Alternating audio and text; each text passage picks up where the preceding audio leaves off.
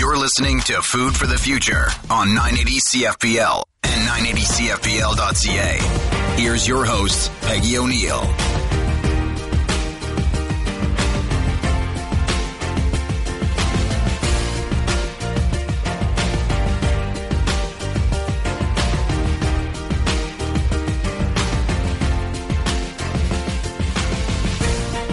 Peggy O'Neill, home economist and host of Food for the Future. Today we return to the monthly series Back to the Future, in which we discuss the renewed interest in traditional approaches to food, farming, and natural resource preservation. Today we're speaking with Sylvia D'Amelio, Chief Executive Officer of Trout Unlimited Canada, about the ways individuals and communities collaborate to protect our fresh water and overall ecosystem. Welcome, Sylvia. Thank you.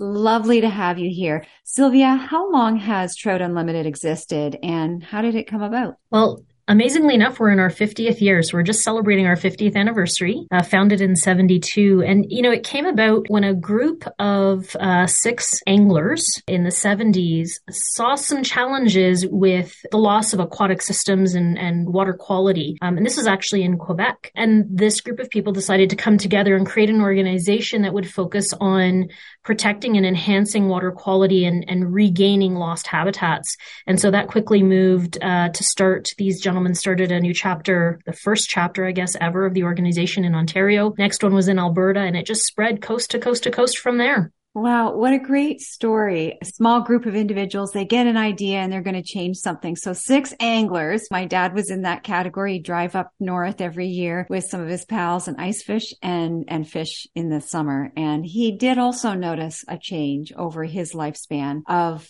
just things that were going on differently with the the mm-hmm. waterways. So he was always such a strong advocate. So it's not a surprise that six anglers have decided to have this incredible vision. And so here we are today, all these years later, 50 years later.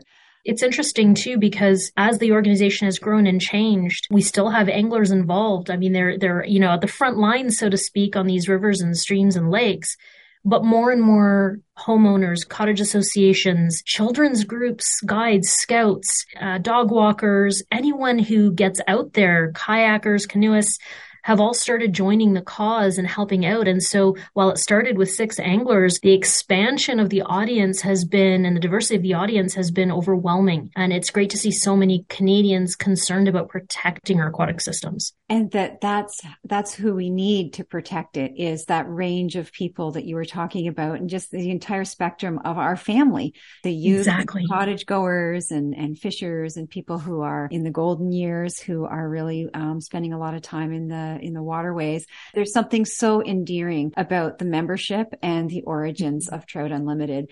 And what's your mission, Sylvia? Can you expand on that? Sure. Well, the, the official mission is to conserve, protect, and restore Canada's freshwater ecosystems and their cold water resources for current and future generations. You know, but at the core of what we do is on the ground change. The real nuts and bolts of it is making real change on the ground for Canadians so that we have healthier ecosystems to support our own communities. And you had mentioned future generations and uh, just a, just a tiny detail. What is the difference between the cold water and the fresh water? Yeah, that, that's an interesting detail. I'm glad you're asking.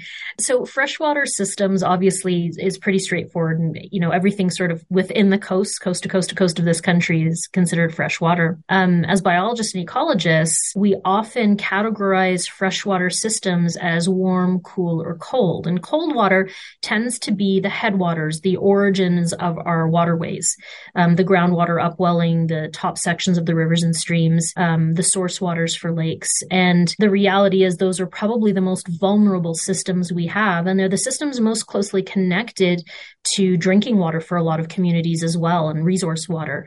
So that's highlighted in our mandate because of its sensitivity and its importance in in our way of life as Canadians. Right. Okay. Well, thank you for that clarification. It's a helpful way to orient ourselves to to the rest of the dialogue. So, definitely an important mission, something that's on everyone's attention, clean drinking water, but also the overall ecosystem. We've just come through a very disappointing and upsetting period with the salmon in uh, Canada's recent history there. So, really, really looking forward to all the work that Trout Unlimited Canada is doing but also finding out more about how anyone listening and myself can help. So some of Trout Unlimited Canada's work involves conserving Canada's freshwater ecosystem. And how's the conservation done? Well, conservation, you know, is done in a number of ways, and that can happen through protection of systems. Um, that can happen through the restoration of systems, and that can happen through the education of systems.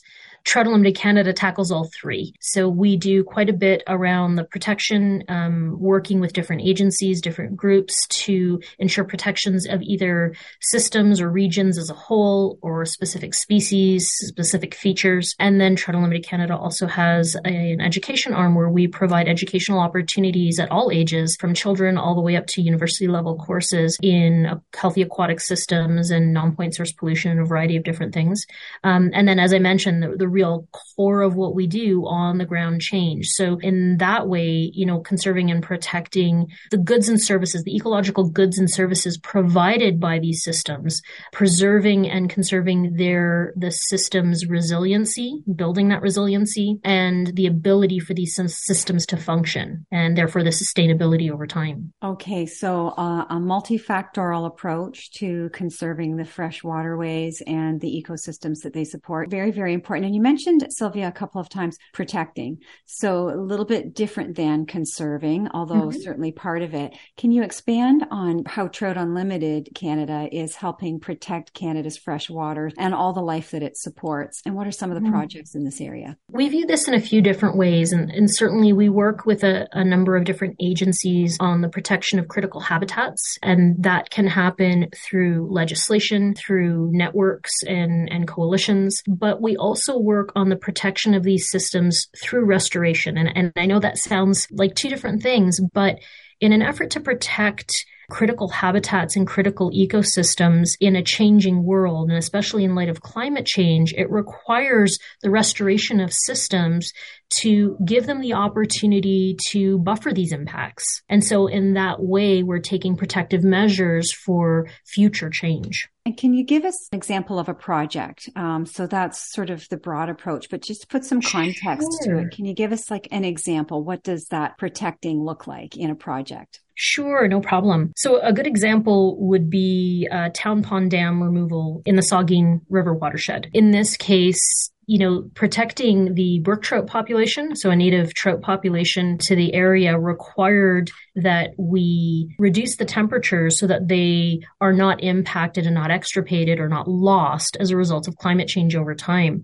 And so the removal of that dam and the renaturalization of the watershed allows for that protection of the species in the longer term. So protection goes beyond just the legislation and the protection measures that are laid out by things like policy and networks. We actually sometimes have to take action in addition to that. And, and, you know, that town pond dam, I think is a good example of that. Yeah. I I, I wouldn't have thought of that, but it does make sense that the temperature of the water would be modified as the waterway is modified. And so you mentioned brook trout. Have the brook trout started to, you know, thrive again or? Yes, absolutely. So the, the results of the project from our perspective are pretty exciting.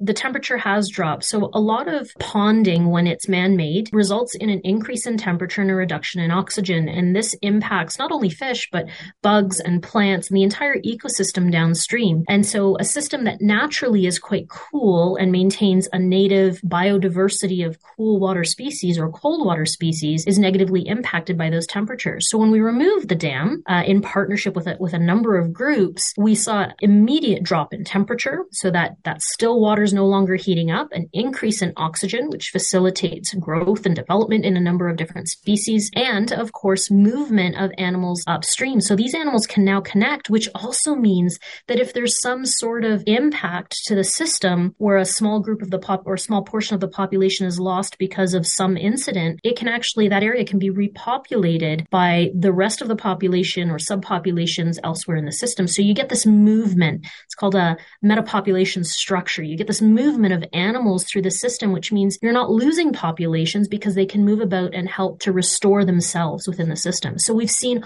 all of that happen in this system in short order. I think that's such an important message to hear. It isn't too late that there is interventions occurring. And yes, we have a major problem and we do have a lot that we need to do. However, stories just like what's happened by removing a dam and dropping the temperature of the water and having the whole ecosystem recover, I think is really important because it shows us that the efforts do have rewards and they they do have results. So as we are more aware, as we make changes, as we agree, you had said there was a number of people involved in the removal of the dam, that project, that we can do it. We can find the way forward together and we should keep going. So great, great, great success with that project. And I know there's so many others. So hopefully listeners will go to Trout Unlimited Canada's website and see all the other great things that are going on. And Sylvia, Trout Unlimited Canada uh, facilitates restoration, which uh, you had mentioned already. What have been some of the greatest successes in this area, or one of your favorite stories about restoration? That's a long list. Okay, I'm going to try. I'm going to try and focus on one. The, the successes are, you know, coast to coast, and we've realized really great gains. Um, I'll use an example in Ontario for your listeners. There, uh, we had a project on Bronte Creek uh, where we did some restoration work, and this was to renaturalize water flow flows by sculpting a more natural channel in an area that was that was no longer natural the the outcomes of that were were really quite phenomenal. Um, first, we were able to reduce impacts of flooding for the community. We were able to improve water quality. So we were, you know, test taking E. coli samples before and after. So this was in a public park. So we were able to reduce the E. coli that people were exposed to by increasing the flowing water to back to its sort of natural system. Uh, we saw less sedimentation, less less debris being caught up in the system because we re naturalized the way sediment, rock, stones, cobbles, and sands were being moved through the system more naturally. So the river was able to clean itself.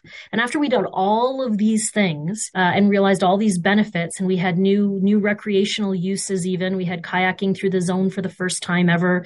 Um, we had more opportunities for people to enjoy the property as well. We then found out that we had brook trout back in this reach for the first time in 57 years. And so when we're able to realize all of these gains for the community and then see Mother Nature react in such a positive way um, you know, it's a massive win. And then, and then I'll take it one step further. About five years after that, we got a note saying for the first time, uh, American eel, which is an endangered species, was found in, in that reach as well for the first time ever in history. And so, you know, Mother Nature responds well. Sometimes she just needs a helping hand to get there. And so to see that these gains don't just happen at the point of restoration, they continue year after year after year. And so, you know, if we can just provide that little bit of help in these these systems that need it, Mother Nature can take over and, and keep making those gains. So there's a lot of hope.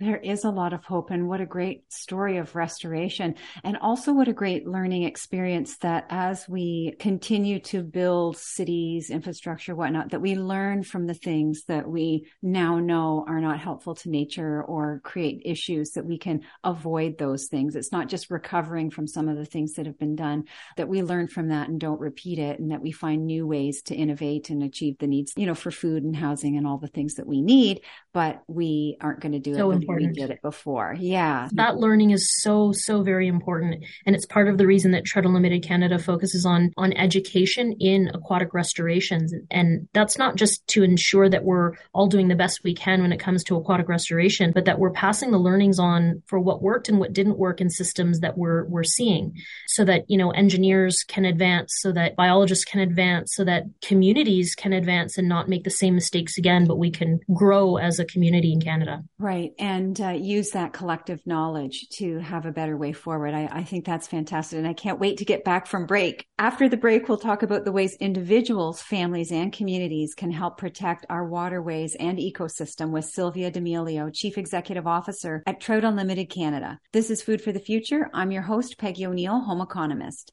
Welcome back to Food for the Future on 980 CFPL and 980CFPL.ca. Here's your host, Peggy O'Neill.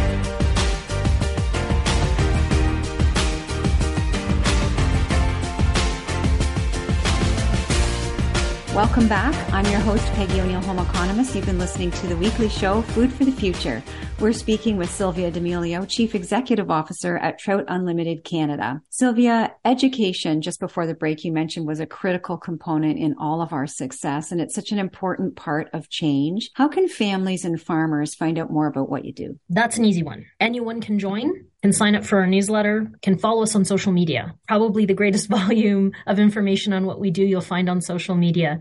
Uh, members who join, volunteers, uh, and and folks who sign up for our newsletter get you know monthly and quarterly content on what's happening, what's been done, and opportunities at the organization. And and certainly, if you're interested, if someone's interested in volunteering, getting on our volunteer list will give you an idea of what's being done in the area and when you can come out and give a hand or bring your family out and try something new. Yeah, that sounds great. And also it helps balance out, you know, sometimes we can get certain type of news and we can be really overwhelmed that to hear that there's also some things being done that are very encouraging is also helping to balance out all the things that we need to navigate. So definitely staying on top of what Trout Unlimited Canada has made available is really, really a great idea.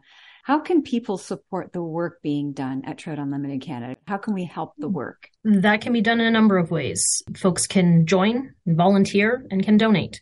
So funds are always important uh, in getting the work done on the ground, but so is man hours. And so having volunteers to come out and help plant trees, help secure banks, uh, help assess uh, aquatic systems, it's always valuable. And then for you know the work we do and for the protection of aquatic ecosystems another way to support the work being done is to look at your own life and the impact you have on aquatic systems or maybe the impact that your community or your employer has on aquatic systems and look at ways that we can reduce that impact. So whether it's the use of water in your own home or at work, or it's the impact being had when you're out on the landscape recreating and reducing that footprint however possible, or encouraging others to get involved in volunteer and uh, charitable efforts with Trout Unlimited Canada or other organizations. So lots of ways to be part of the solution and part of the team, even if it's just that household water usage, being mindful of how we handle materials that we're consuming or using either at work or at home. So that's really good advice so that we can all be part of the team. And in this show, Sylvia, we try to bring the humanities to today's food dialogue. So history, philosophy, creativity.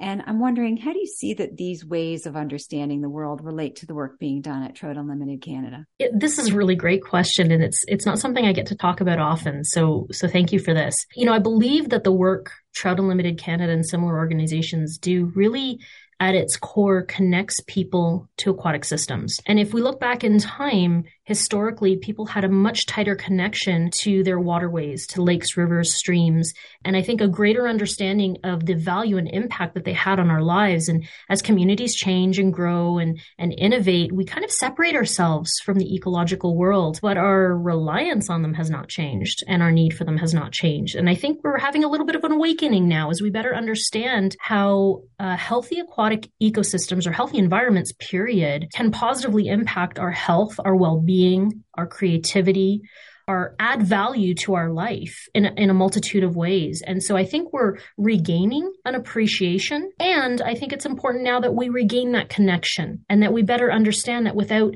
healthy aquatic systems, our communities won't function in the long term the ecological goods and services provided are key to not only the functioning of our communities, but the health and well-being and the future of our communities. Right. So it's a way of life, whether historically the way we settled around uh, waterways across the world, or whether it's a way of life now banding together to protect the water that's going to support life. It's uh, it's definitely a philosophy of the world. And I think something that we can definitely work together on to move forward. This show is called Food for the Future. And how does Trout Unlimited Canada's community help build a brighter way forward for us all together?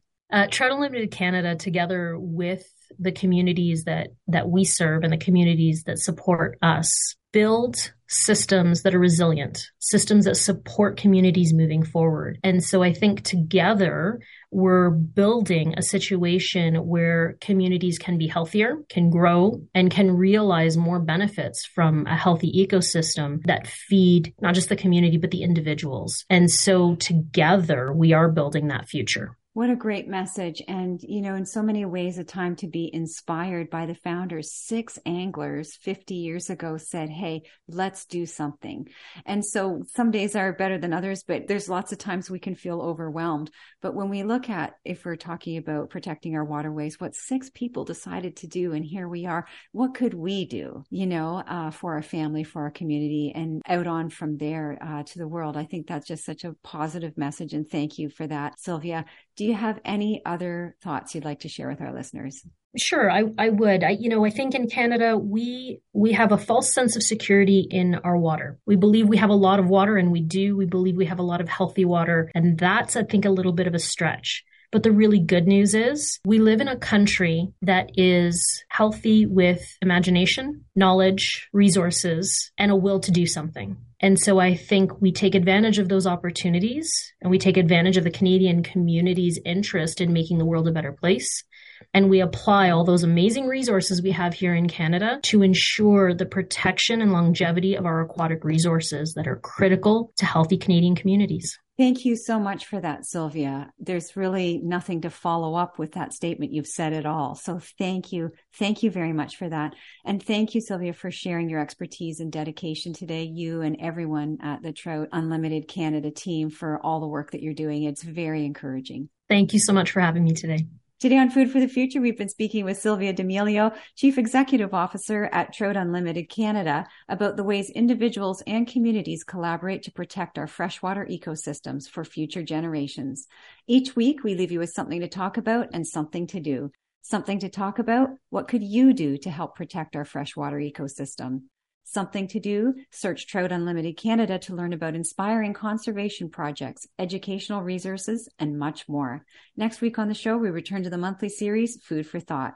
I'm your host, Peggy O'Neill, home economist, and you've been listening to the weekly show, Food for the Future. Thank you to our platinum level sponsors, Burnbrae Farms, Eggs for Life, and the Middlesex London Food Policy Council.